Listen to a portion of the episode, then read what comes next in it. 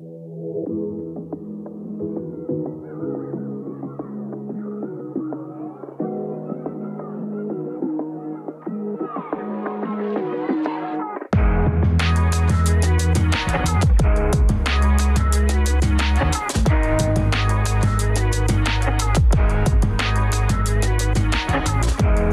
Startuje další vydání wrestlingového podcastu Kávička s Michalem. Zdravím vás jako vždy Michal Petr. Já doufám, že se máte dobře.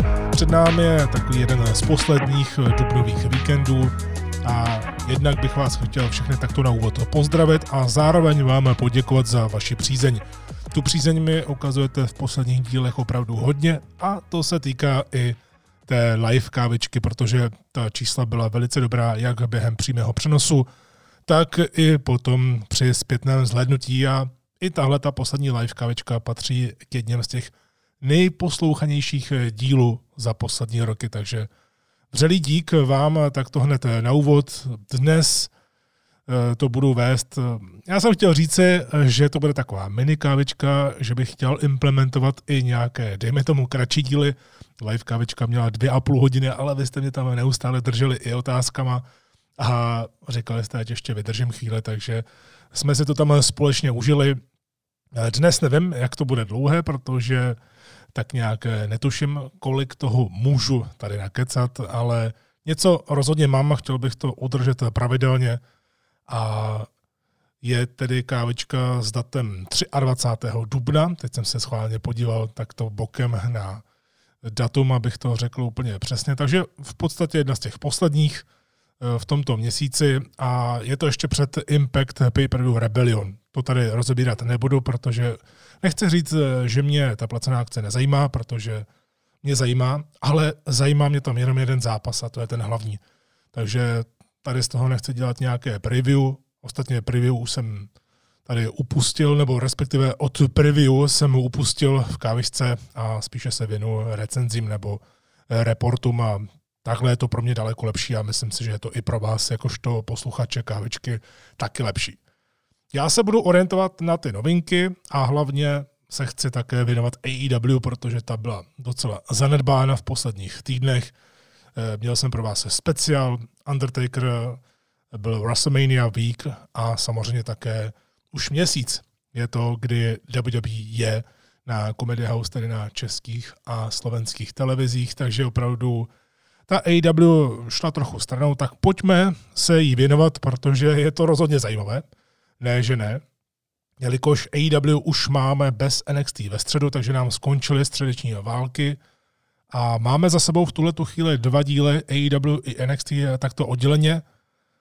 A je tam poznat určitá změna. Já se budu věnovat AEW, eh, vidím tam určité náznaky změny v bookingu protože sleduju to, jak se AW vůbec nežede do nějakých eh, strašně rychlých začátků, eh, klidně i bez nástupu. Však si určitě vzpomínáte na ty šílené tag týmové zápasy, ať už 4 na 4 nebo 3 na 3, bylo tam i 5 na 5, mám pocit. A prostě ani tam nebyly nástupy. Samozřejmě, že u 5 na 5 nástupy to je docela takové rozčilující, jelikož to prostě zabere hned několik minut, někde je to i delší než samotný souboj, takže za mě úplně v pohodě, ale je evidentní, že tady AEW už se nesnaží hned v prvních minutách zaujmout diváka, aby si nepřepl na NXT. Takže to, že jedna nebo druhá strana eh, říkali, že nedělají kontrabooking, eh, tak je samozřejmě nesmysl. Někdo ho dělal trochu jinak. NXT, u NXT to bylo jasné, že ta kontrabooking dělá. I když Triple H říkal, že ne, tak u něj je zrovna speciálně člověk to musí trochu dělit deseti. A na NXT, já už jsem ji tady probíral několikrát, tak eh, to bylo vidět naprosto jasně, že NXT dělala kontrabooking vůči, vůči AW a uškodilo jí to v tom, že eh, neměla svoji vlastní identitu a tu hledala a myslím si, že už ji podle mě nachází, pokud už, pokud už ji nenašla. U AW ten kontrabooking byl trochu jinak, protože měl jsem takový pocit, že Tony Khan a e, spol e, se snaží do toho natřískat e, docela dost, do té jedné epizody. Neříkám, že to bude takový ten humbug boom a la TNA, kde jsme tam měli 10 debitů během jednoho večera, což bylo absolutně šílené. Ti z vás, kteří si pamatují tuhle éru kolem Hokina, tak určitě vědí, o čem hovořím. Jak se TNA za každou cenu snažila prostě mít ten šok faktor, který Eric Bischoff měl v WCW. Tam to ale fungovalo, protože to bylo z jiného důvodu, ale když už některé věci opakujete a hlavně jste v jiném prostředí a v jiném období, tak to prostě fungovat nebude. Ano, fungovat to může, ale většinou to fungovat nebude. Takže za mě je teď změna v tom, že AEW může určitě ještě víc pracovat na dlouhodobých věcech, nesnažit se do toho natřískat toho, řekněme, tolik do té jedné epizody. A víme, že v rámci WrestleMania weeku byl NXT TakeOver Stand and Deliver ve dvou dnech. A tam samozřejmě byl kontrabooking, protože na poslední chvíli AEW eh, dokázala zařídit Mikea Tysona a ať už si říká, kdo chce, co, eh, kdo chce, co chce, tak Mike Tyson vždycky láká. Samozřejmě teď nehovořím ohledně nás, uh, fanoušků. U mě Mike Tyson to je prostě perla, to je komediální perla, jak vyšitá já u jeho segmentu nebo zápasu, kde jako enforcer já se prostě řežu smíchy, protože se koncentruju na detaily, a prostě mě Mike Tyson triggeruje opravdu do, do, do záchvatu smíchu. Nemyslím, že já se mu vysmívám, ale že opravdu on mě hrozně baví. To, že to třeba nedělá na schvál, tak možná o to je to ještě lepší. Ale za mě prostě Mike Tyson je perla. Ale jeho jméno, už jenom jeho jméno stále zvoní a zvoní i mimo wrestlingovou bublinu, takže je jasné, že když bude ve, wrestlingovém pořadu eh, Mike Tyson, eh, tak eh, média mimo wrestling se toho všimnou a prostě ti diváci, ať už zapomenutí fanoušci nebo jiní diváci si to zapnou. Takže tohle to bylo krásně promyšlené. Mám pocit, že opravdu se dokázali dohodnout s Tysonem na poslední chvíli právě i z tohohle důvodu, protože jim to přišlo takové, že když využijeme Tysona na jeden díl, tak je jasné, že ho můžeme mít i na druhý díl, protože víme, že AW často dělá to, že jednu tu akci, jeden ten Dynamite v Jacksonville, v Daily's Place, jede živě, a tu druhou epizodu většinou přetáčí, proto také můžete vidět, že hodně věcí je eh, schopná AEW propagovat na příští týden a vždycky vám to doručit, což samozřejmě, když máte nějaké zranění, zranění, covid, karanténu teď momentálně, tak eh, nemůžete garantovat toho příliš, ale tady to bylo evidentní. Tyson byl poprvé nastoupený proti takeoveru, tam znovu bojoval eh, se svým oblečením a dokázal se připojit eh, k Inner Circle. A ten druhý týden, takže ten první týden byl proti takeoveru a krásně si to AW ještě pohlídala, že Tysona dokázala nasadit velmi dobře a také to bylo logicky promyšlené, jak jste mohli vidět, že to nebyl žádný nesmysl, že tam byl follow-up z toho prvního týdne Tysona, No a ve druhý eh, týden tam jsme viděli to, že byl Mike Tyson nasazen na první týden bez NXT. Takže prostě maximální boom pro AEW, kdyby náhodou opravdu eh, se ti diváci dokázali eh, semknout, spojit a skutečně ve velkém sledovali AEW. My už to víme, a nebylo to samozřejmě jenom o Tysonovi, protože my víme, jak ty středeční války v úzovkách víceméně probíhaly, protože většinou to bylo to, že NXT získávala cirka kolem 500 tisíc až 750 tisíc, někdy 800 tisíc třeba při Halloween Havoc, když bojovali proti sobě a to byl takový strop pro NXT. U AW tam to naopak bylo většinou 750 až 900 tisíc, řekněme, a samozřejmě jsem tam to spadlo na těch nějakých 600 tisíc, ale AW vždycky porážel NXT někdy i oparník.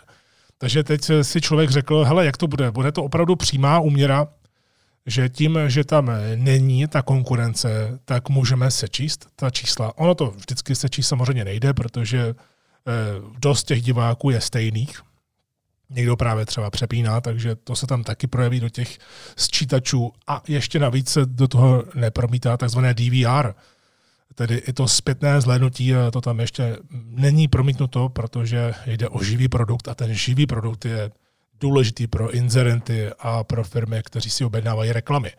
Takže určitě ta čísla jsou ještě daleko větší, jak u NXT, tak u AW, ale my řešíme živý produkt. A člověk by to mohl normálně sečíst a říct si, hele, tak to bude určitě milion a půl a na pohodu. Samozřejmě, že ne. Já jsem měl za to, že pokud se AEW, respektive takhle, že první týden bez NXT by se AEW určitě měla dostat přes milion, protože jinak by to bylo vnímáno jako ne, že neúspěch, ale nenaplněný potenciál. Takže jsem si říkal, hele, tam milion padne, ale tak nějak jsem jako netušil, kolik by to mohlo být zhruba. A milion dvěstě tisíc na tu první epizodu AEW bez NXT je opravdu velké číslo. Samozřejmě do jisté míry tam byl zájem po uh, WrestleMania víku, to je vždycky, ať už sledujete jakýkoliv produkt kolem tohoto času, kolem tohoto období lidi sledují wrestling daleko více, to je v pořádku, ale je tam i ten faktor Tyson, takže to číslo bylo docela hodně nadsazené, protože když vezmeme čísla z toho předcházejícího týdne zhruba, tak to dalo při tom součtu kolem nějakých milion 300, milion 400 tisíc. Takže skutečně málo, opravdu jenom malé procento diváků e, nepřešlo.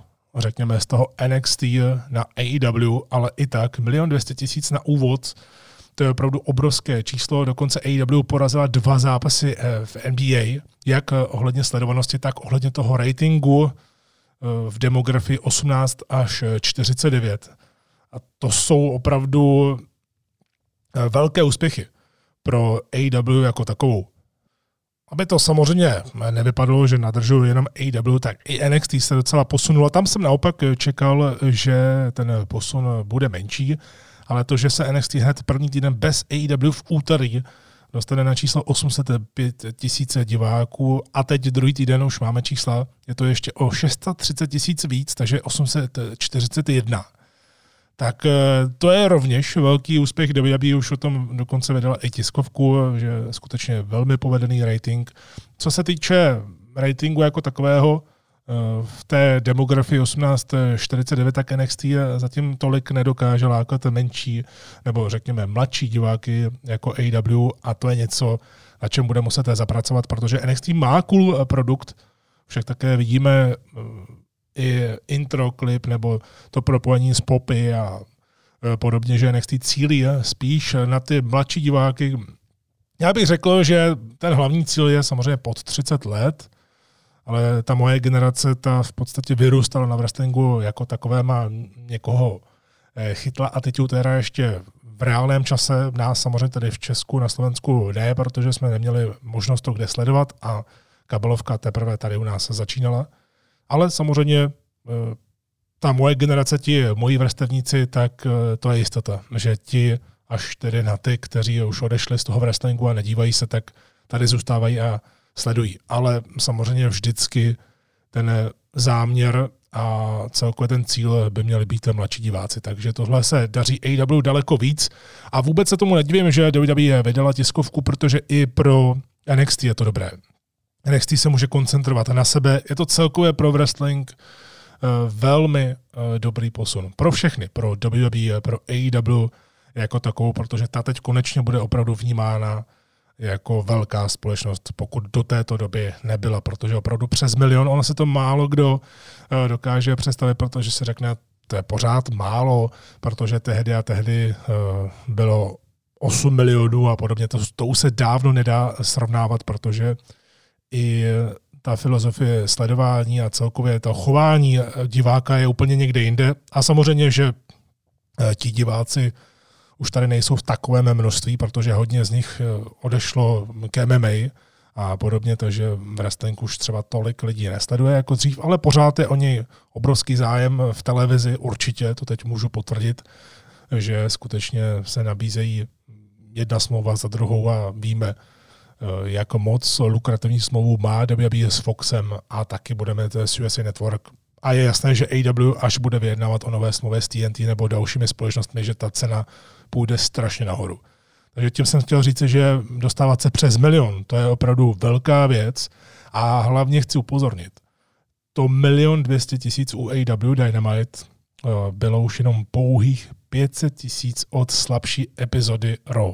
Pouhých 500 tisíc od vlajkové lodi WWE, která tady je od roku 1993. Takže chtěl jsem jenom vstyčit ukazovák a upozornit, že tohle už není daleko. Půl milionu diváků je strašně málo. Na to, že AW tady s televizním produktem není ještě ani dva roky a už dosahuje takovýchto čísel v tuhle tu chvíli.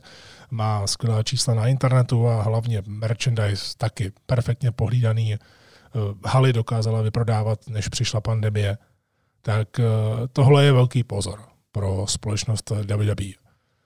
Takže jsem za to hrozně rád. Ten druhý týden trochu to spadlo, ale stále to zůstalo přes milion a jsem ještě o to víc rád, že je vidět na AW, kdy když schytá kritiku za to, že sebral dalšího ex WWE, ex WCW a podobně, bys Sting, Big Show, Paul White a naposledy Christian Cage, tak ona to není pravda, protože už do té doby, než sbírá tyhle ty legendy, než sbírá tato velká jména, ať už je z jakéhokoliv důvodu marketingově, nebo to, že mají pomoci eh, právě tou svojí Eh, velkou lepostí, řekněme, eh, tomuto produktu, tak do té doby AEW už dokázala vyrobit strašně moc hvězd. eh, svého, svého typu z indie společností a podobně. Orange Cassidy, Ricky Starks, ten se tam blíží už v podstatě podle mě tak rok, dva a Ricky Starks bude obrovskou hvězdou.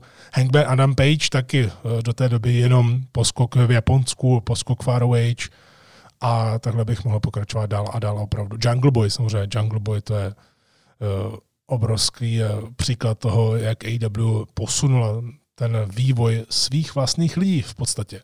Takže za mě jedině dobře, no a já bych se teď právě chtěl podívat na ten poslední Dynamite, jak to zhruba vypadá a taky na rankingy. Eh, chtěl bych se podívat na ranking AW po posledním Dynamitu a něco z toho vyčíst, něco si říci, kam by to mohlo směřovat dál, protože už eh, se nám blíží další pay-per-view od AW. Ta dělá jenom čtyři, máme za sebou Revolution a teď to bude Double or Nothing, tradiční už eh, květnová placená akce. Zatím v každém roce to byla absolutní paráda. Vlastně v tom prvním roce to eh, byla vůbec první placená akce pod záštitou AW. No a loni to byla vůbec první pay-per-view v pandemii bez lidí, ale hlavně se šíleným zápasem Stadium Stampede match, na který do dneška vzpomínám, protože je to něco, co rozhodně může v wrestlingu podisty triggerovat a štvát, ale zároveň to ukázalo, kolik ještě se toho dá ve wrestlingu vymyslet a jakými způsoby se dá eh, v wrestlingové fanoušky bavit. Takže za mě samozřejmě absolutní top. No, uh, Dynamite uh, tento týden se hodně koncentroval na docela dlouhé zápasy, ne tak jako minulý týden, kdy nám tam švihli v podstatě pay-per-view match mezi Young Bucks a uh, Pakem s Ryan Phoenixem. To bylo utkání, které vlastně přišlo navíc po Hiltornu Young Bucks a mělo to půl hodiny. Člověk by si řekl proč, ale zároveň to také byl první týden bez NXT, takže zase naopak proč ne. A je to zase dobře, myslím si, že jsem viděl tiskovku s Tonem Kánem, kde se ho na to jeden z novinářů, mám pocit, že ptal, eh, proč dávají občas takhle dlouhé zápasy na Dynamite, když by si je mohli pošetřit na pay-per-view. A jeho odpověď byla naprosto logická a správná a já s tím absolutně souhlasím. On říkal, no tím, že máme čtyři placené akce, tak eh, nemáme zase tolik prostoru během roku na to dávat 20 až 30 minutové zápasy takže si myslíme, že diváci si zaslouží občas dostat právě takovýto pay-per-view match zadarmo na Dynamite. A tahle ta filozofie se mi moc líbí. Takže i když třeba nemám úplně tak rád, aby opener měl přes 20 minut, tak chápu tyhle ty myšlenkové postupy, když to není úplně přehnané, že se tam vykopne ze strašně moc finisherů, což občas může být u některých spotfestů problém, tak já naopak s tím žádný problém nemám, že dostaneme na Dynamitu někdy až příliš dobrý eh, zápas. V tom posledním Dynamitu odstartovali celou epizodu Ricky Starks a Hangman Adam Page, tak Ricky Starks, který je stále ještě součástí týmu TES, tak rozhodně on dělá ty věci, které dělá v zápasech, tak velmi šikovně, eh, pěkně. A líbí se mi, že tak nějak se dostává nahoru hodně postupně, že si toho nikdo nevšímá. On opravdu za mě bude velká hvězda do jednoho či dvou let, protože má k tomu ty veškeré předpoklady a dokáže pracovat eh, v podstatě jakkoliv, což je ideální. On je doslova takovou obrácenou verzí Hangmana, který už v tuhle chvíli, když vidíte Hangmana, jednak je vidět, a to jsem také četl u Tonyho Kána, když ho spovídali, tak eh, líbí se mi to, že ví, že na Hangmana se může spolehnout, protože dokáže vždycky přilákat eh, publikum k té televizi a vždycky ten jeho zápas, pokud to není nějaký squash match, Eh, tak eh, má tu standardní kvalitu, pokud nejde třeba na pay kde dokáže tu kvalitu ještě zvednout. A na to, jak Hangman Adam Page opravdu vypadal na začátku AEW, kdy člověk neměl úplně tak pocit, že on by měl být first AEW World Champion, což nakonec nebyl a je to tak dobře, tak teď je vidět, že se postupně propracovává uh, k tomu statutu, že jednoho dne opravdu tím hlavním šampionem bude. Takže rozhodně utkání, které ukazuje, že Hangman je momentálně v žebříčku je někde úplně jinde než Ricky Starks. Ale také to, že pro Rickyho Starkse je tam stále prostor a že občas člověk na něj zapomene, což může být vnímáno jako problém, ale já to jako problém nevnímám, protože on opravdu vypadá velice dobře a zatím tedy zapadá v tom týmu TS, protože se soustředí na Powerhouse Hopse. Trochu se už eh, přestali soustředit na eh, Briana Cage, ale tak nějak ten eh, tým TS jde stejným směrem, že opravdu bere hlavně ty sportovní talenty. Hodně zajímavé je to třeba u Penty. Penta El Seromiero šel proti Trentovi.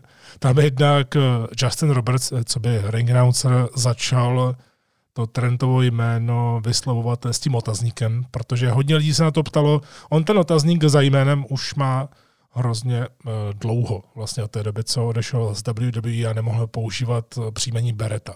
A vím, že i někteří lidé, kteří eh, tohleto nesledovali nebo tak nějak to nevnímali, tak se i ptali. Začali se ptát, hele, proč tam má ten otazník a tak dále. Ono je to z toho důvodu, že stále nemůže používat příjmení Bereta, ale mám takový pocit, je to pár měsíců naspátek, že se hovořilo o tom, že právě podobně jako Cody Rhodes, nebo teď i Billy Gunn mimochodem, byli také v jednu chvíli nemohl používat příjmení Gunn, tak se to využívalo právě, že když eh, zápasil se svými syny, tedy po boku svých synů eh, Colta a Austina, tak to bylo Billy a Austin a Colt Gun, takže, nebo Gun Club. Takže se to využilo podobně, jako se říkalo Cody a Brandy Rhodes. Tak eh, Trent Beretta by měl být eh, časem, eh, myslím si, že to jméno se k němu hodí a to, že už léta využívá tohleto, tak teď jenom se vlastně to začalo řešit právě z toho důvodu, že Justin Roberts to tam i zvednul při tom vyhlašování, že to dal do otazníku a i vlastně komentátoři vlastně nemě, nevěděli, co s tím mají dělat. Ale já bych naopak dal otazník nad Pentou, protože to je něco, co jsem říkal, že mi přišlo takové hodně out of nowhere, eh, čemuž jsem se nejdříve nebránil, říkal jsem si, zdali půjdou po tom ladrmači, kdy Penta neuspěl, stejně jako Cody Rhodes, a hned potom v Dynamitu šel Eh, po Koudym měl i svého eh, překladatele a společně šli pro, po Koudym, měli i singlový zápas proti sobě a Penta najednou vystupoval jako heel. Tam se to hodně přelévá z heala na face, někdy je to taková šedá zóna, ostatně asi eh, těmi největšími představiteli té šedé zóny byli rozhodně Young Bucks dlouhou dobu, než se to teď tedy etablovalo. Ale samozřejmě, že AEW se z toho chce vždycky nějak eh, v úzovkách vylhat právě tím, že nenabízí jenom černou a bílou, což já chápu. Ale ve chvíli, kdy člověk, eh, který se třeba právě dívá na wrestling už hodně dlouhou dobu a sám si pokládá otázku, eh, kde ten dotyčný je, tak to není úplně dobře. A u Penty tam jsem se těšil, že právě Alex Abrahantes, který s ním je, co by překladatel, tak hned vlastně ustálil jednak eh, pokud neznáte Alexe, tak on je součástí Being the Elite dost často a tam si člověk eh, uvědomil, že to herectví v sobě má a že by se to dalo klidně použít a teď, když se to používá a není jenom vlastně announcer, tedy komentátor eh, pro tu španělskou verzi, kdy Dynamite běží i ve španělštině, tak on se dokázal hned ustálit právě tím Penta ses, tedy Penta říká. což jsem si úplně vzpomněl na, jak to bylo, Honza říká, prostě taková ta hra, ta dětská hra, kde jste museli v podstatě, nebo, a už nevím přesně, jak se to jmenovalo, ale vím, že jsme to hráli často před barákem a byla to docela sranda. Něco jako cukrkáva, limonáda, čajrum, boom, tak eh, tohle to ani přesně nevím, jak se to jmenovalo, ale tak nějak mě to evokovalo, takže každopádně už jenom eh, tím, že mají merch Pentases, eh, tak mě to baví. Mimochodem jako hodně dobrý merch, ale tady, bylo, tady byl problém u mě to, že Penta nejdřív šel s Alexem, pak tam měli Lucha Brothers problémy, v dalších týdnech, tak najednou Penta zase byl jenom Penta z Lucha Brothers a na Alexe se zapomnělo, nevím, jestli Alex nemohl být, nebo, nebo co se vlastně dělo a teď ho zase dali k němu. A dokonce nejenom, že ho dali k němu, ale byl součástí, velkou součástí toho, že nakonec Penta dokázal vyhrát, protože Alex se do toho zapojil.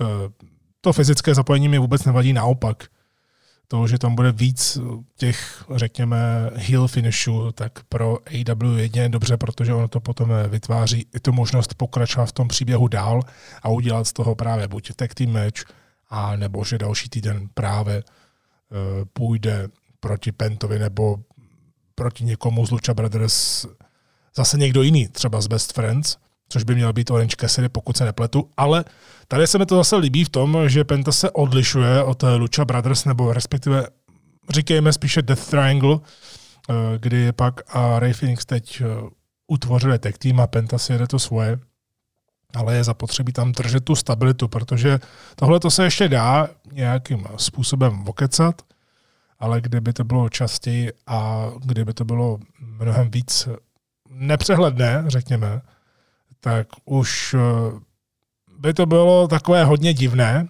eh, i pro toho normálního diváka, který normálně by se v tom neměl vyznat, protože už jenom to, že EW je plná frakcí, což mě osobně vůbec nevadí a naopak eh, pokud to pokud mají všechny frakce nějaké využití, tak jenom dobře.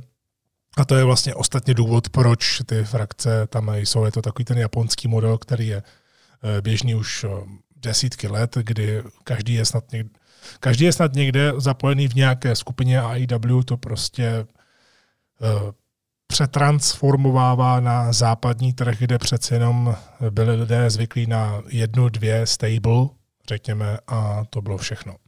Takže za mě v pohodě, akorát bych tomu dal trochu nějaký rámec. Co se týče Pinnacle a Inner Circle, kde opravdu se to buduje k tomu Blood and Guts 5. Eh, května, což teda mimochodem jestli se nepletu, tak komentátoři oznámili jako one match event. Nevím, co si pod tím mám představit, jestli opravdu tu hodinu a půl, tedy těch 90 minut, eh, když odečteme všechny reklamy eh, z dvouhodinového Dynamitu, tak jestli opravdu bude jenom tento zápas s tím, že tam budou nějaké přípravy,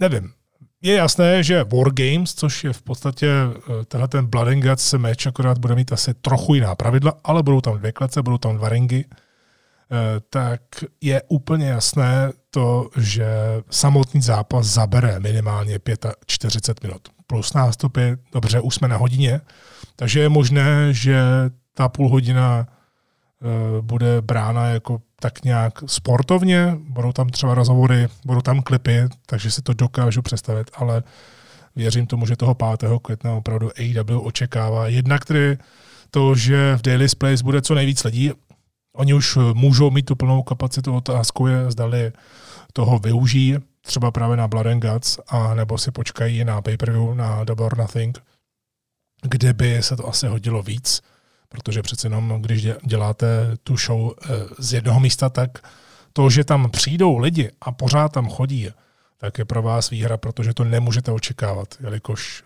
tam se potom objeví takový ten trend, kdy ten wrestling tam je pořád, tak já na něj nemusím chodit vlastně pořád. A na tohle jsem zvědavý, takže v podstatě teď eh, se jede válka dvou největších. Dvou největších stables a to je Pinnacle a Inner Circle, takže jsme teď měli možnost znovu porovnat Jerika s MJFem ohledně prom. A slovíčko promo eh, zaznělo v promu MJF a což bylo vnímáno jako rozhovor v zákulisí s Jimem Rossem, ale bylo to spíše tak, že Jim Ross tam uvede eh, Pinnacle a položí jednu, dvě otázky a potom už MJF a další si to vezmou. Tak právě slovo promo bylo v tomhle promu skloňováno nejčastěji. Já s tím nemám nějak extra velký problém, protože už jsme přece jenom v 21. století a celkově ten wrestling se posunul dál, ale zase tak nějak uh, využívat tyhle ty slovička, které jsou uh, vnímaný jenom právě pro tu interní komunikaci, já bych to moc nezneužíval. Vím, že občas to Jericho taky použije, slovo promo, to je v pohodě, ale tady to bylo evidentní, že se jede na to, že kdo je teda víc cool v tom promu. A to, že tam zaznělo to slovo promo, tak eh, tím, že tam zaznělo asi pětkrát nebo šestkrát, podobně jako teď tady v kávisce, tak mě to dost iritovalo právě protože ten člověk, který dělá promo, tak je v podstatě v tu chvíli herec a neměl by poukazovat na to, že je herec. Samozřejmě u wrestlingu všichni víme, že oni to hrají, ale není potřeba na to poukazovat. To je ostatně i to samé, jako když začínal teď komentátor Ro Adnan Virk, nebo Adnan Virk, omlouvám se, eh, tak jsme si mohli všimnout, já jsem si to tedy všiml, protože jsem to poslouchal na sluchátkách, jelikož eh, jsem si řekl, že si pustím Ro a u toho tak nějak vyčilu, myslím to poslední teď, co bylo. A tam byl začátek, kdy poprvé vůbec startoval RO a starty jsou hrozně důležité do přenosu, stejně jako konce. Starty a konce jsou strašně důležité, protože to si nejvíc, kromě nějakých vašich eh, chyb během vysílání, všimnou lidi. A poprvé startoval RO právě Adnan Virk. Jednak, který to nemělo takovou energii, takovou tu over the top energii, jakou používají komentátoři RO a celkově tedy eh, WWE, ale hlavně asi ve druhé nebo třetí větě řekl storylines. Eh, podíváme se, eh, jak se storylines vyvinuly pro tenhle ten týden. Pak bylo ticho, pak bylo strašně dlouho ticho a Virk nemluvil tak minutu dvě, mluvil jenom Sexton a Graves, takže mně bylo úplně jasné, že dostal totálního seřváka přes interkom a najednou pak, když se vrátil zpátky hlasové, tak už to ještě navíc se zmínil, že otázky na to budou, že dnes eh, budou odpovězeny otázky, takže už přestal používat eh, slovíčko storylines. Říkám, jsou to detaily, eh, které mi nevadí, když se nenatužívají. A právě tady to slovo promo bylo tak na hraně, že úplně bych se tomu nevěnoval zas až tak příliš, protože my to tam vidíme takže není potřeba na to upozorňovat. Každopádně bez ohledu na tohle NGF eh, týden co týden ukazuje, proč, že v 25 může mít takovouhle frakci, kde je nejmladší a vede ji. To je pro mě to nejvíc pozorhodné, že on tam má FTR, on tam má Taliho Blancharda a má tam Shona Spearse, který také umí mluvit a v podstatě je ze všech nejmladší a vede tu frakci. Takže je vidět, že to, co předváděl třeba v MLW z Dynasty, to, jak se o něm mluvilo, právě nejenom, že je super promo guy, ale že to bere právě schoolově, že hodně drží ten gimmick i mimo, což ukazuje i během podcastu a také během podepisování. Víme všichni, jak to dopadlo s tím jedním klukem, kterého rozbrečel, on mu ještě pak ukázal fakáče. Prostě MJF tohleto hraje a je právě takovým tím fanouškem old schoolu, ale přetáhl to do té nové školy. Je studentem hry, jak se říká, a je to na něm strašně vidět. Líbí se mi to zdravé sebevědomí, protože on, když promluví, tak on opravdu ví, co chce říct. Uh, jde k té pointě, nějak se nezadrhává. Opravdu dokáže krásně proplouvat tím promem, když je v klidu, pak začne řvát, pak se zase hodí do klidu. A to, co říká, tak eh, dává hlavu a patu. Ale kromě tedy tohohle, čeho jsem si všiml během proma, během proma a rozhovoru s Jimem Rossem, tak se mi strašně líbilo, že prostor na jednou z ničeho nic dostal Wardlow, kterého jsme už viděli v pár klipech, když měl velké zápasy, ať už s Hagerem nebo s Coudem Roucem, ale to, s Coudem to třeba bylo ještě hodně na začátku jeho kariéry v AEW, tak on mluvil a on mluvil velice dobře on mluvil velice dobře a to je něco, na co by si AEW měla dávat pozor, protože tady je velký potenciál. Samozřejmě Wardlow za mě má určitě i vzhledem k tomu, jak vypadá, jak se tváří, jak mluví, je, tak má do budoucnosti potenciál být facem. To je jasné. Také se mi líbilo to, že když je to stable, tak to neznamená, protože umí mluvit, vlastně všichni umí mluvit. Tali Blanchard, který eh, mluví velice dobře, ale ten už se toho namluvil hodně za svoji kariéru kdysi dávno. Umí mluvit i FTR, což dokázali při svém vstupu do AEW, že oni umí mluvit a nechápali, proč nedostali možnost v hlavním rastru WWE mluvit tehdy, protože to vlastně je ta známá historka, o které hovořili Dex Harvard a Cash Wheeler, že Vince vlastně vůbec nevěděl, že oni dokážou mluvit a zjistil to až ve chvíli, kdy končili a dostali vlastně i jedno z těch prom eh, v závěru eh, své štace v WWE, ale tady vůbec třeba nemluvili. A mně se to líbí, protože proč by měli eh, mít možnost mluvit úplně všichni v jednom promu, když jich je hodně.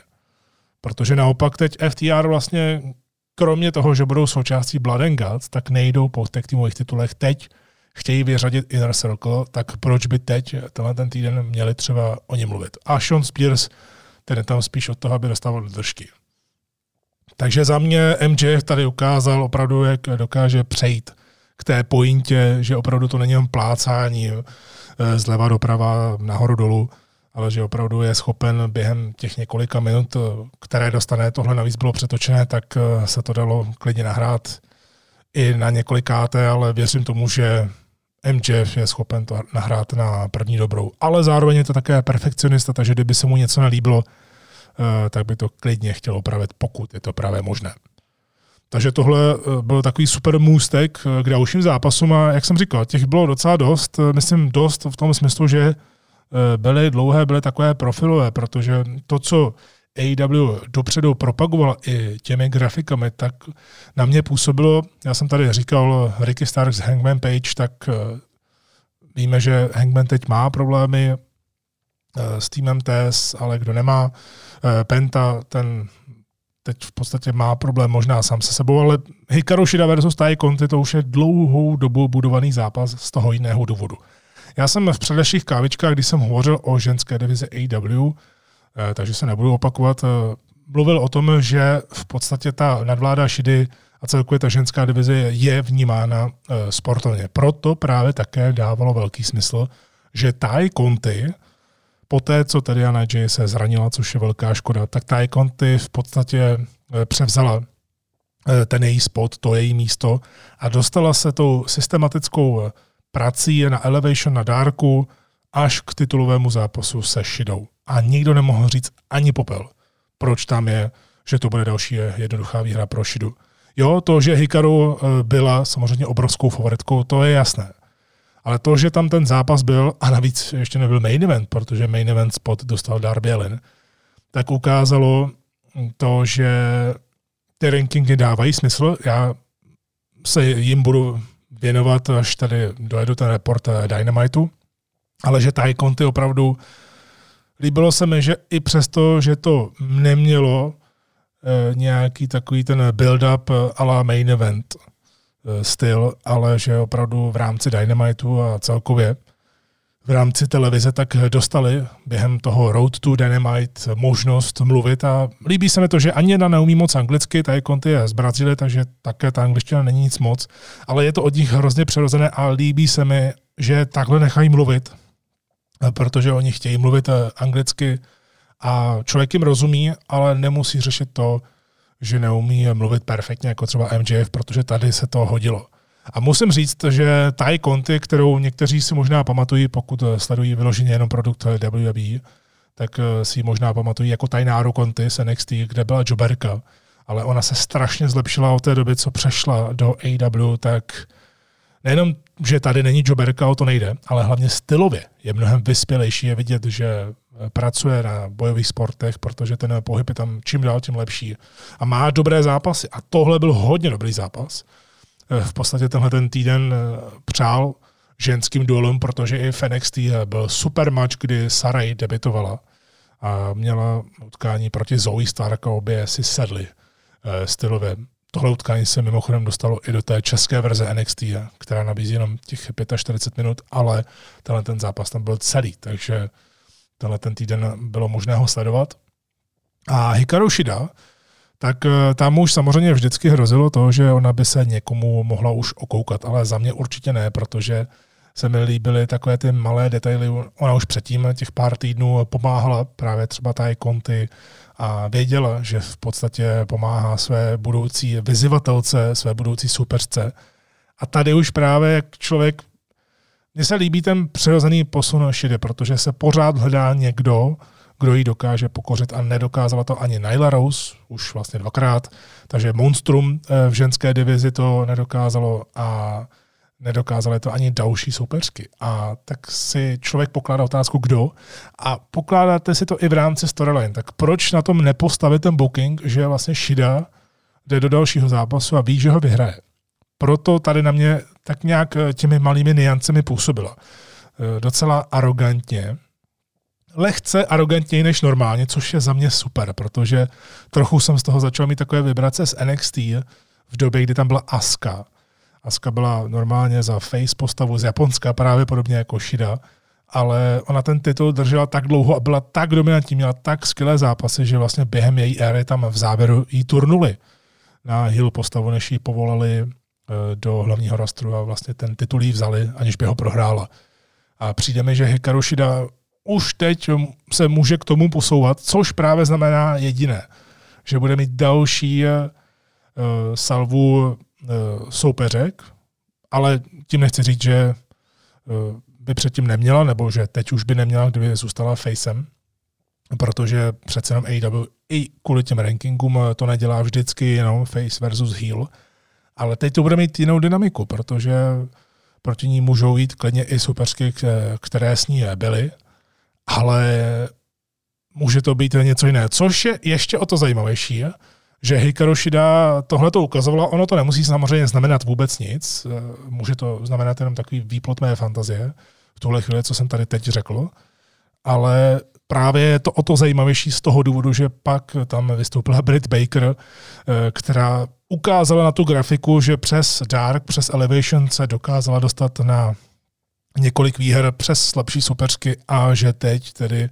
tím, že Shida porazila Taje Conti v hrozně kvalitním zápase, tak ona se dostala na číslo jedna. Takže to vypadá, že budeme mít Britt Baker versus Hikaru Shida, ale už, ale už ve chvíli, kdy Baker opravdu něco znamená, protože ta se propracovala hrozně nahoru i právě skrze ten brutální zápas s Thunder Rosou. Takže tomu se ještě dostaneme v rámci rankingu. Miro. Miro měl jednoduché promo, kde vlastně ukázal těm škarohlídům, kteří kritizovali eh, jeho debit v AEW, že byl opravdu, opravdu takový low profile, takový nudný a že si to nezaslouží Miro. Tak já jsem to vždycky obhajoval právě z toho důvodu, že ono tam nebylo pro něj místo, ale on stejně chtěl být v AEW a hlavně proč každý nějaký eh, velký wrestler třeba z jiné společnosti by okamžitě musel jít eh, po tom největším, po té největší scéně, eh, po té největší ceně. Tohle se mi líbilo, že Miro nejdřív ukázal právě tu svoji stránku z Twitche, takže pohodář, bestman, a spojil se s někým, u koho by to člověk ani nečekal. S Kipem Sabienem byl dlouhou dobu a teď právě i skrze ten strašně dlouhý spor s Best Friends, který je exkluzivně dokázal eh, vlastně vyvrcholit eh, tou šíleností je tím Arcade Anarchy, což samozřejmě mě jakožto arkádového milovníka a fanatika potěšilo ještě o to víc, ale celkově ten zápas, když se k němu jenom takhle v rychlosti vrátím, byl naprosto dokonalou ukázku geniálního bookingu s krásným závěrem kdy je opravdu takový ten feel good moment, kde se tam vrátila Chris Tetlander, eh, ještě Sue, matka Trenta, který eh, se tam taky objevil, prostě paráda. Bylo to opravdu parádně, ještě navíc s tou novou nástupovkou pro Cassidyho a celkově asi i pro Best Friends jako takové od Pixies. Takže je to jenom taková odbočka. A právě skrze tohle všechno Miro eh, začal být frustrovanější a teď dal jasně najevo, že pokud někdo má v AW titul, tak má problém s ním a řekl to krásně, že otázkou je, eh, jakého šampiona porazí eh, jako prvního. Dokážu si v tuhle chvíli představit, když Kenny Omega má tu svoji skupinu a tak dále, Navíc se to vyvíje k tomu, že proti němu půjde vlastně Adam Page, který je teď jedničkou, a je tam ještě John Moxley, který má celý eh, žavý problém v podstatě s The Elite. Tak to spíš vypadá na to, že po sérii skvělých obhajob celkové toho, jak mají všichni o Darbyho Elena zájem, tak že by mohl být Darby Ellen versus Miro o titul někdy, teď eh, třeba v budoucnu. A upřímně to bych chtěl hrozně vidět, protože už jsme viděli, jaké Darby Ellen dokáže geniálně prodávat. Se hrozně líbí, když je proti někomu velkému, že to opravdu vypadá, jako kdyby ho tam ten větší chtěl zavraždit. Takže vidíte, že Miro teď půjde, ne úplně nesmyslně z ničeho nic, po titulu a celkově po těch větších cílech, ale propracoval se k tomu. Teď už nám nebude ukazovat jenom toho úsměvavého Mira, který i tak, i když byl usměvavý, tak v podstatě byl v kolonce heel.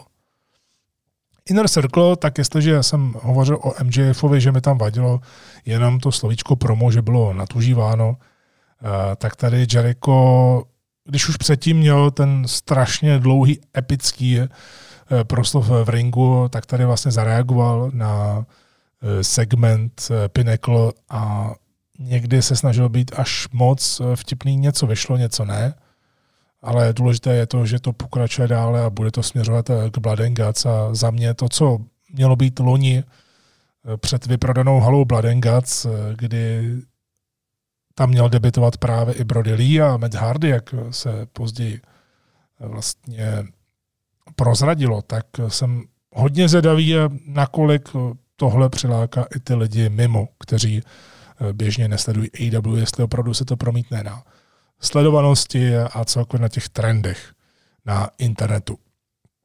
QT Marshall a jeho e, sestava, kterou dal dohromady z nováčků, tedy ta Factory, tak e, ono to může fungovat. E, myslím si, za to, jak tam byly takové ty detaily ohledně QTho, které se mi strašně líbily, tak teď si člověk říká, proč on je vlastně na Dynamitu a nedívím se tomu, proč občas ta otázka je, protože QT Marshall není úplně takový materiál na někoho, s kým byste mohli mít eh, pravidelný program pro nějakou takovouhle národní televizi. On je prostě super právě do té produkce, do toho zákulisí jako trenér. Samozřejmě on je super heel, na to se už zapomnělo, protože QT Marshall nikdy nebyl známý vlastně vůbec. A jenom Faroage to v podstatě ukazoval, co uh, dokáže je to dost taková podobná verze Adama Pierce, když ještě Adam Pierce bojoval, eh, respektive zápasil na nezávislé scéně a dlouhou dobu držel vlastně titul NWA, ale to bylo kdysi dávno ještě před Korgenem. Eh, Takže to je tohle, The Elite nám ukázali svůj nákladák a hlavně tady musím říci, že se mi líbí, že konečně Young Bucks jdou nějakým směrem. To je jedno jakým, ale že hlavně konečně jdou nějakým. To, že teď eh, to budou takový hajzlíci, jako bývali dřív eh, v Bullet Clubu, tedy ti eh, cool hajzlíci, tak proč ne, ale mají ten směr. Už to není ta šedá zóna, ve které byli, že jednou tam kopli do rozhodčího do hlavy. Vlastně když šli proti FTR, tak to bylo takové hrozně zvláštní, bylo to tak komu budu fandit. I vlastně ten build-up, já jsem o něm mluvil, ono to bylo loni, já jsem o tom build-upu mluvil, že ten zápas nakonec naplnil očekávání, možná je i překonal, ale ten build-up k tomu byl opravdu na potenciál tohohle dream matche mizerný. A vlastně to FTR trošku e, svýma slovama tehdy potvrdili. Takže teď máme dva týdny z Hill Young Bucks, kteří to přehrávají a prostě se snaží, e, co mohu, abyste je nenáviděli a ono to funguje. A jsem hodně zvědavý, jakou cestu bude mít teď The Elite. Je to v podstatě taková verze Bullet Clubu, jestli to povede k nějaké občanské válce, že skutečně přijde Bullet Club z New Japan a budou tady mít nějaké zápasy, bude tady sharing eh, talentů mezi AW a New Japan, protože k tomu by to klidně mohlo vést a bylo by to lepší z toho důvodu, že by to nebyla jenom další frakce což teď jsou právě Kenny Omega, Good Brothers, Don Callis a Young Bucks, je to prostě jenom další frakce do AEW a nevím, jakým směrem by to mohlo jít dál, než právě tím, že by tady hrozilo v úzovkách to, že by se do toho zapojili nějak částečně i wrestleri z New Japan, ale to je spíše takový fantasy booking momentálně. Uvidíme, jak to půjde dál. Spíš to vypadá, že Moxley bude mít problémy s touhletou grupou a Moxley bude možná rekrutovat, alespoň takový pocit z toho mám, že Moxley bude rekrutovat nějaké lidi tak, aby dokázali porazit uh, The Elite. Protože v tuhle chvíli je jasné, že s Kingstonem, se kterým si výborně rozumí, tak na to prostě stačit nebudou. A mám takové tušení, jestli opravdu Moxley nepůjde, jak se říká, back to basics a nenajde si ty parťáky, kterým vždycky věřil, což vlastně byl Sammy Callahan. Takže Switchblade Conspiracy z dřívěžka, což by se dostalo do mainstreamu, takže by to nebylo už jenom právě pro ty fančmekry, pro ty nerdy, kteří já pamatují Moxleyho ještě před WWE. Ale nejenom to. Já když jsem sledoval v rámci WrestleMania Week úplně náhodně to, co dělala GCW, tady Game Changer Wrestling, do kterého hodně tehdy sypal nápady a i peníze Joey Janela, eh, tak oni často přicházejí jednak s Bloodsportem, což je právě taky ten hybridní wrestling bez provazu, kde teď eh, byl nejčastěji Josh Barnett, ale objevoval se tam třeba i Minoru Suzuki a další, a vlastně taky Moxley. Tak eh, kromě toho mají občas takové akce, kde opravdu nevíte, co se může stát a na té jedné opener akci kde byli i diváci takhle kolem ringu hrozně blízko, což je v dnešní době dost takové nemyslitelné, ale tam se to dělo ve Spojených státech. Tak eh, Nick Gage, eh, deathmatchová legenda, tam byla a člověk to absolutně nečekal. Ti nerdi, kteří si pamatují CZW kdysi dávno, kdy tam ještě John Moxley byl a chlastal tam a eh, kouřil jednocíko za druhým a přitom měl promu a byl součástí MDK a právě byli eh, s Gagem zajedno, tak teď prostě šel proti němu a sundal ho tam na zářivky. A vypadá to, že John Moxley bude mít skutečný deathmatch s Nickem Gagem mimo AEW. To bylo takové kouzelné, že zatímco AEW měla house show během WrestleMania Weeku, tak Moxley si odskočil úplně z ničeho nic eh, do GCW jenom na takovýto moment, eh, ze kterého si určitě všichni úplně ukákli. Opravdu neskutečná věc jsem na to hodně zvědavý, jestli opravdu Moxe půjde tohleto cestou, že si vybere tyhle ty řezníky eh, z deathmatchu a půjdou proti Elite, protože samozřejmě všichni vědí, že ten zápas s Omegou, jaký měl, že to měl být ten deathmatch, tak to ani náhodou v podstatě se nepřiblížilo tomu, co jsou ty opravdu ultraviolent zápasy, takže to si teď asi Moxley bude vychutnávat, nevím, co na to řekne René, která za chvíli porodí, ale ona asi ví nejlíp, jak ukočírovat Moxleyho a to tak, že prostě ho necháte bez těch pout. Eh, Christian Cage pokračuje eh, dál, pořád čekám na to, jaká bude jeho cesta, zatím tedy vyhrál i druhý zápas nad Hobsem, který je v rankingu, tak mě zajímá, jestli to trochu víc přiblíží Christian Cage třeba k top 5 i takhle velice brzo. Tak mohl by, když jsem mluvil o Hangmanovi, že by mohl být další proti Omegovi, Moxley by to teď pít neměl, eh, tak eh, další by se tam klidně mohlo během pár týdnů postavit do té fronty právě Christian Cage. No a main event v době, kdy by si člověk opravdu řekl, že AW chce uh, působit na lidi tím, že tam dá známá jména, tak naopak Darby Allen je vidět, že se skutečně etabloval jako obrovská hvězda AEW a v podstatě takový originál, i když byl Ellen na indie scéně, tak stejně nebyl tak známý, dokud ho AEW neukázala světu. A to samé Jungle Boy. Jungle Boy, který vyrostl úplně neskutečně a ukazuje nám úplně jiné zápasy, než když jsme ho viděli, viděli na začátku AEW a celkově i předtím v indie scéně, kde to byl jenom high flyer. A teď uh, do toho dává i hodně zemařiny, ukazuje nám i grappling a trochu zpomalil právě na schvál, aby měl ty impactové chvaty. Tak Ellen versus Jungle Boy o TNT title, super zápas, super main event. A ještě víc to pochválím z toho důvodu, že byl to hodně dobrý zápas, který samozřejmě naplnil očekávání fanoušků, kteří si o něj řekli, protože tohle rozhodli v podstatě fanoušci na internetu, protože si ho vyžádali a AW poslouchá fanoušky což samozřejmě neznamená, že by měla poslouchat pořád a že by se měla podvolit nějakému diktátu lidí, to vůbec ne. Každopádně mně se ještě o to více líbilo to, že to byl super zápas, ale zároveň člověk, když to dokoukal, tak měl pocit, že nám můžou předvést ještě o několik víc. O něco prostě víc. Že můžou mít uh, tu odvetu třeba někdy v budoucnu o titul nebo ne o titul na pay-per-view a bude to ještě lepší zápas, protože tady se mi líbilo takové to, že jo, líbilo se vám to, tak eh, si počkejte, až budou proti sobě někdy v budoucnu, protože za to si určitě budete chtít zaplatit. Tohle se mi na tom líbilo, že to nebylo úplně over the top, že by se to přehánělo. No a říkal jsem, eh, ono se tam stalo hodně věcí i po tom zápase, který vyhrál Elin a najednou se tam objevil ještě Ethan Page a Scor- Scorpio Sky, asi nový tech tým, takže hodně věcí si AW teď připravuje na další týdny a je to dobře, protože to všechno směřuje k Double or Nothing a vypadá to, že znova jako u Revolution Double or Nothing build-up bude hodně dobrý. No a slíbil jsem rankingy u AW, tak když se na to podívám, oni to mají rozdělené na muži, ženy a tech týmy. Opravdu, jak slíbili, že ty bilance se budou vlastně mazat s kalendářním rokem, novým rokem, což je dobře, ale zároveň se budou držet ty overály, tedy eh, ty celkové bilance, což je taky dobře, protože člověk má pak přehled eh, o tom, kdo opravdu měl hrozně moc zápasů, kdo to právě začíná a podobně.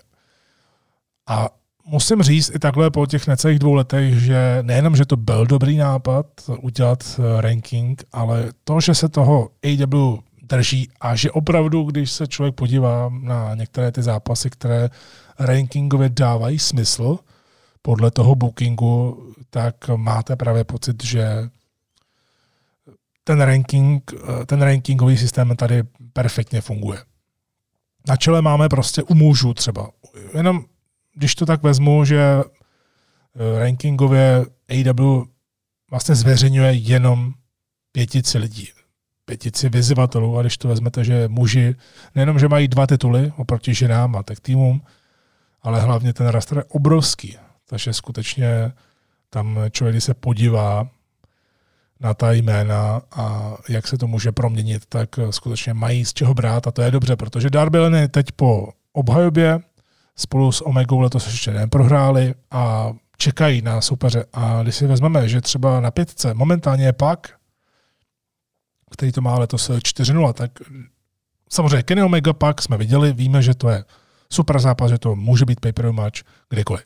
V pohodě.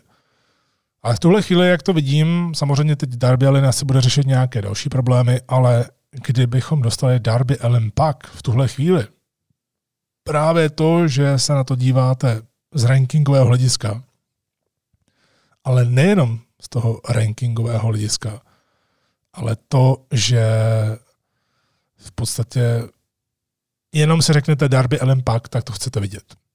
A v tuhle chvíli, jak já to vidím, tak si říkám, jo, tohle je cesta, kterou bych se určitě dal. Ještě tady v rankingu, který je k 21. dubnu, tak je tady Powerhouse Hobbs napsaný jako 6-0, ale on prohrál s Cagem, takže to má 6 a možná z této pětky už třeba vypadl, kdo ví. Eh, každopádně Powerhouse Hobbs vlastně měl spadeno, dejme tomu, také na nějaký ten titulový zápas.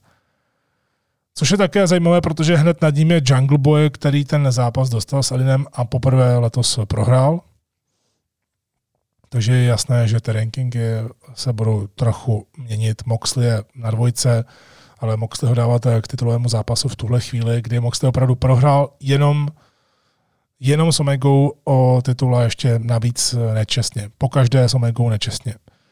A nahoře je naprosto zaslouženě a stále neporažený Adam Page. Hangman opravdu, když se na to podívám, tak z fleku Eh, bych eh, dokázal si teď představit main event mezi Omegou a Pagem, ale potřebovalo by to ten build-up. Samozřejmě ta historie tam je, protože Page prostě dobrovolně odešel z The Elite už předtím. Page byl v The Elite ještě u zrodu Being The Elite a celkově té skupině kamarádů byl součástí uh, založení AW. Takže tam už tu historii máte. Ale teď je potřeba to vyprávět dál. A máme tam několik dalších rozměrů, protože Hangman, Hangman Adam Page je teď v podstatě z Dark Order, když se to neříká, ale je teď eh, součástí Dark Order, aniž by se to zmiňovalo. Takže to, že by Hangman bojoval jakoby za Dark Order, ne úplně jmenovitě, ale prostě bojoval a šel by do zápasu s Omegou, tak by strašně pomohlo právě Dark Order ještě víc. Podobně jako Brody Lee. Takže za mě tohle je zápas, který se klidně může udělat, ale samozřejmě uvidíme, jaký bude výsledek s Impact Rebellion, kde Omega jde titul proti titulu s Richem Svonem a přiznám se, že kromě nějakého no finishe, což eh, na paperu v main eventu si Impact nedovolí, tak nevidím jiný výsledek než vítězství Omega zisk eh, titulu Impactu, tak aby byl sběratelem eh, těch titulů. Takže po tomhle týdnu si myslím, že můžeme být moudřejší o tom, kdo další bude vyzývat eh, Kennyho Omegu. U ženy, respektive u ženy je to jasné Hikaru Shida, dokázala znovu obhájit, Conti byla jedničkou, šla proti ní. No a právě to se mi na tom líbí, že u žen se to, tou sportovní rovinou dokázalo dostat právě tam, kde to má být.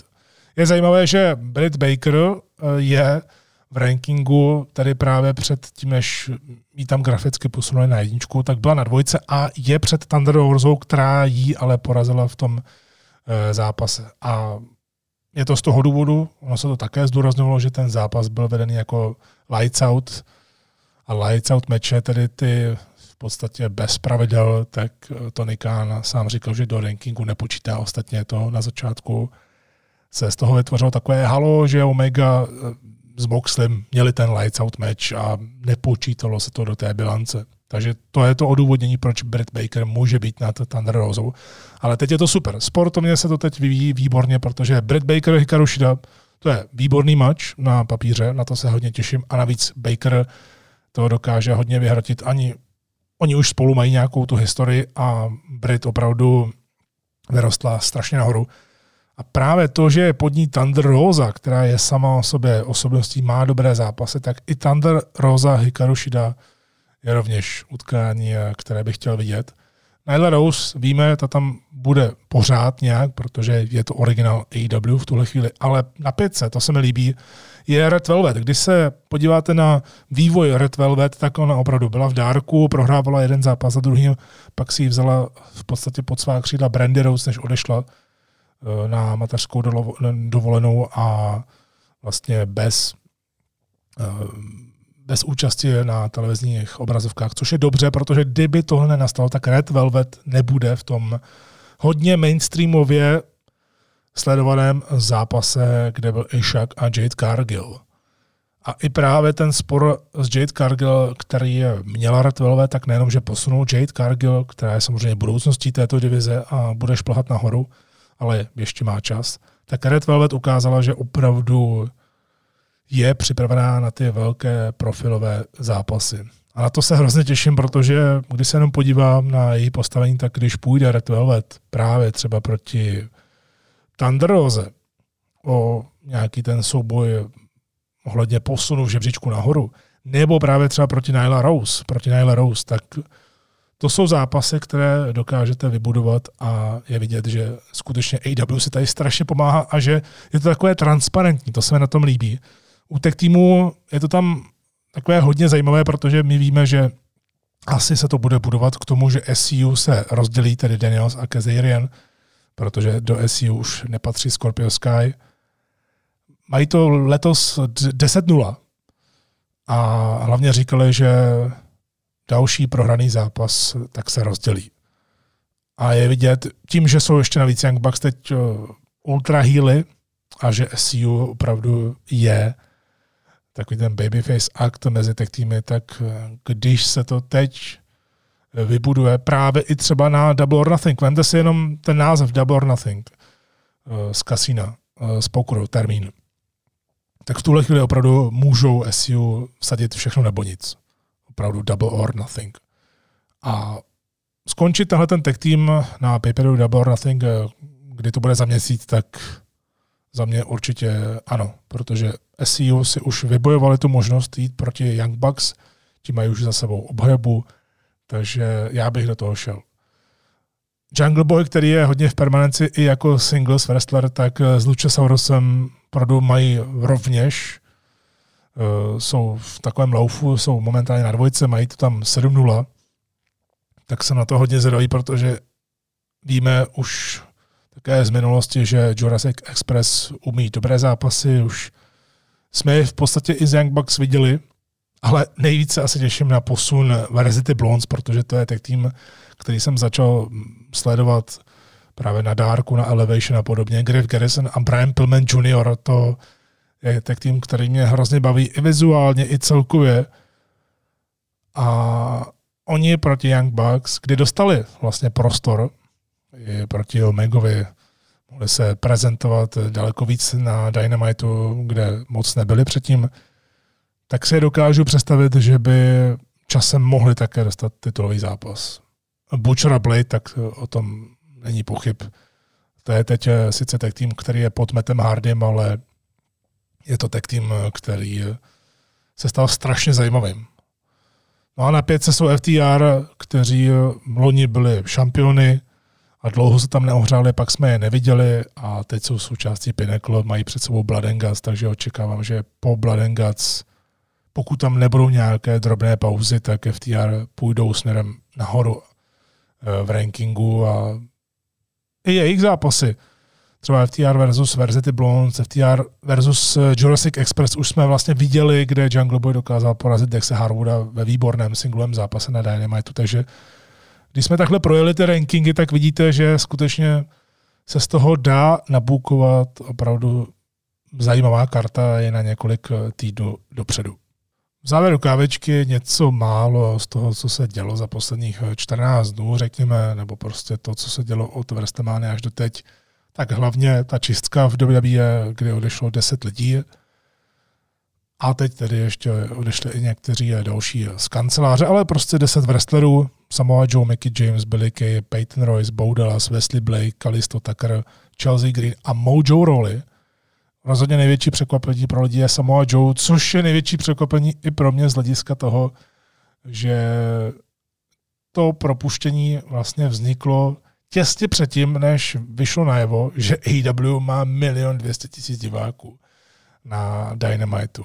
Ono, když si vezmete, že Jericho teď byl na Broken Skull Sessions na WWE Network, že opravdu Vince McMahon se třeba nebojí eh, AEW, tak asi když vyšlo najevo to číslo, tak musel každý spozornit, že pokud se to takhle bude flákat delší dobu, tak prostě AEW jeden z těch velkých pořadů SmackDown nebo Raw buď vyrovná nebo překoná ve sledovanosti a to prostě nechcete, protože už i v tom ratingu eh, v demo 1849 je AW kolikrát eh, někdy i lepší a to taky nechcete slyšet. Takže to, že pustíte Samoa Joea, u kterého člověk neví, jestli může zápasit nebo ne, a ještě navíc eh, ho propustíte ve chvíli, kdy byl vidět strašně moc, co by spolukomentátor na Wrestlemany, která je teď už historická právě tím, že tam pršelo a právě Samoa Joe s Michaelem Coolem to tam drželi a komentovali a podobně.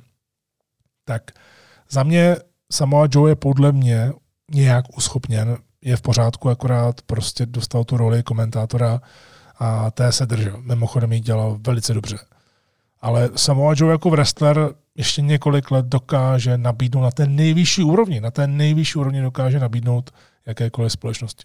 Samozřejmě, když se na to podívám tímhle tím okem, tak si dokážu Joe představit v New Japan. Mohl by si jet takovou minituru nezávislou a nakonec by si ho dokázal určitě představit v AW, protože je to velké jméno, to jméno mu zůstane, protože on, když přišel do WWE, tak byl jedním z prvních, eh, kteří vlastně propůjčovali ten copyright, ten trademark eh, WWE je podobně jako AJ Styles, takže mu zůstalo to jméno, zůstalo mu, zůstalo mu práva na to jméno, takže Samoa Joe po WWE bude nadále Samoa Joe, protože to Samoa Joe on vlastnil ještě právě před vstupem do WWE. Mickey James, tak tam ta nedostala vůbec žádný prostor. Za mě byla škoda, že Mickey James nebyla víc využitá v NXT. Mně se tam líbilo, že jestli se nepletu, tak v té dominantní éře Asky ona nastoupila jako jedna z těch Eh, vyzývatelek. Tehdy přes video ji vlastně vyzvala a měli super zápas spolu. A v tuhle chvíli, kdy opravdu ženská divize NXT je buď jednou z nejlepších nebo úplně nejlepších uh, divizí žen na světě, tak uh, poslat tam na pár let uh, takovouhle super ženskou v tomto hledisku, tak by nebylo vůbec nic od věci.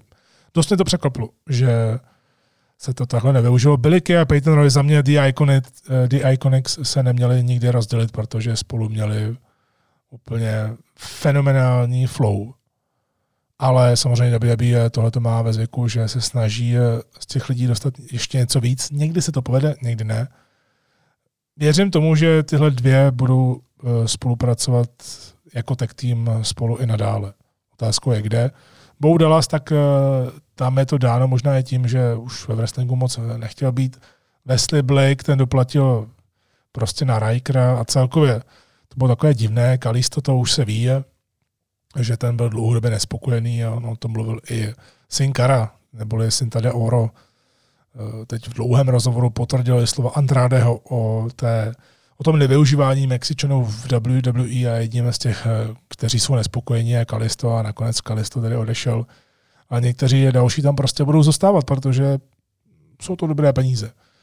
Takr, na to jsem hodně zvědavý, protože Takra v podstatě nepřímo pozval do podcastu Talk is Jericho, eh, Chris Jericho, a ono se hovoří o tom, že Takr byl strašně nevyužitý právě kvůli tomu, jak byl spojený s Otisem, že byl vnímaný jako ty druhé housle a vlastně i ten Hill Turn, který přišel, tak já jsem už dopředu předznamenal, že prostě Takr je v prčicích, že prostě tam zapadne a že si ho nikdo všímat nebude. Ale to je právě jedno z těch jmén, které, když se podíváte na seznam propuštěných, tak by vás nikdy nenapadlo, že tohle jméno třeba někde může jinde uspět o dost víc, o několik desítek procent víc než v WWE, tak je to právě Tucker.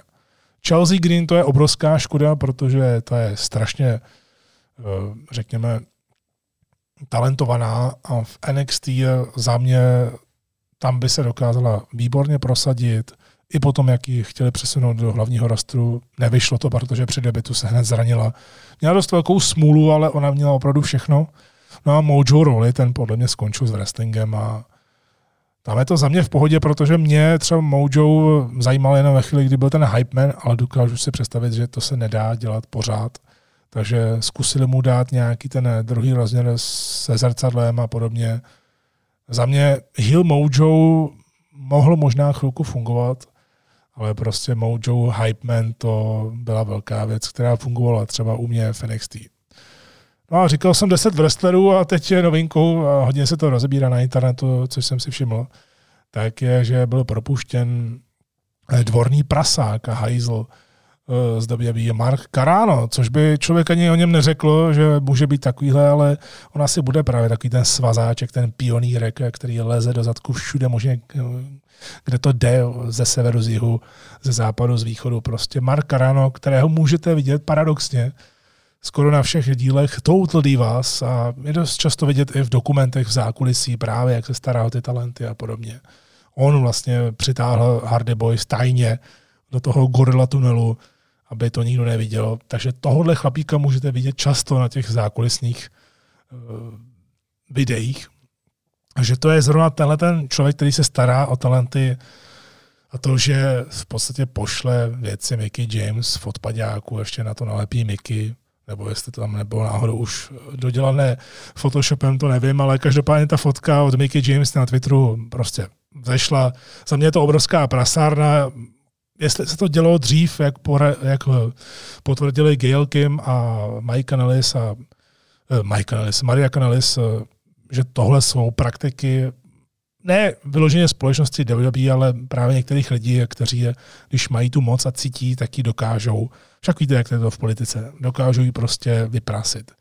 A Mark Carrado samozřejmě poškodil tím image eh, WWE, protože se to začalo hned strašně probírat a v době, kdy je internet mocný, tak prostě společnost musela jednat a za mě je dobře, že ho hned vyhodili a že hned vlastně eh, to i oznámil. Triple H oznámil, že to, ta osoba, která za to byla zodpovědná, za tohle strašné chování, je pryč, že ji vyhodili. A hned se vlastně oznámilo, že to je Mark Carano úplně z jiných zdrojů, takže za mě dobře. Eh, takovýhle hajzlové budou tady vždycky.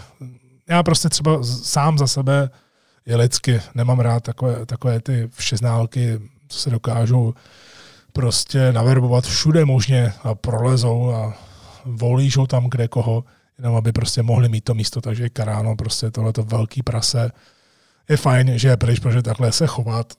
Za mě, sorry, tohle se dá dělat asi někde v nějakých malých společnostech, nemyslím wrestling, ale obecně, ale takhle v profesionální společnosti, kde jsou opravdu miliardy, to takhle udělat a myslet si, že jednoho dne se to třeba neprovalí, že tohle to není asi úplně OK, tak blázen. A zaslouží si to. Já ho osobně neznám, ale jenom na základě toho, jestli tohle byl on, kdo to udělal, což asi byl, na 95%, tak za mě je to prostě čistý a jednoduše prase.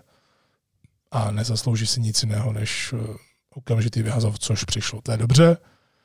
Charlotte Flair ta přišla, zase odešla, takže k tomu ani nemám co říct. Chtěl bych jenom říct ještě takhle v závěru, protože už nezbyde čas na NXT, já se dívám na to, kolik eh, mám času natočeného v tuhle chvíli, hodina 16, eh, tak eh, tady chci na, na konci probrat už jenom potenciální vyzvatelé Roman Reince, protože to je hrozně zajímavé, kdy v podstatě se Sara dostává konečně ten push, ale je to takový ten odložený push, kdy podobně jako předtím u Big Eho si to společnost eh, zkouší u toho face, ale pak mu dá takovou výhybku. A tou výhybkou pro Cezara je momentálně Seth Rollins, alespoň na chvíli. Ale ukázalo se, že Cesaro by mohl být tím dalším do té výplně Romana Reince a jeho dominance. Protože potom, kdo další je? Tak víme, že třeba Edge a Daniel Bryan nebyli vidět po WrestleMania a tím, že bude Backlash, nebo teda WrestleMania Backlash, jak to nazývají, pro mě to prostě Backlash, tak eh, tam si asi dají Edge a Bryan spolu eh, zápas, protože měli proti sobě asi nejvíc řečí během toho build-upu eh, k main eventu WrestleMania den číslo dva.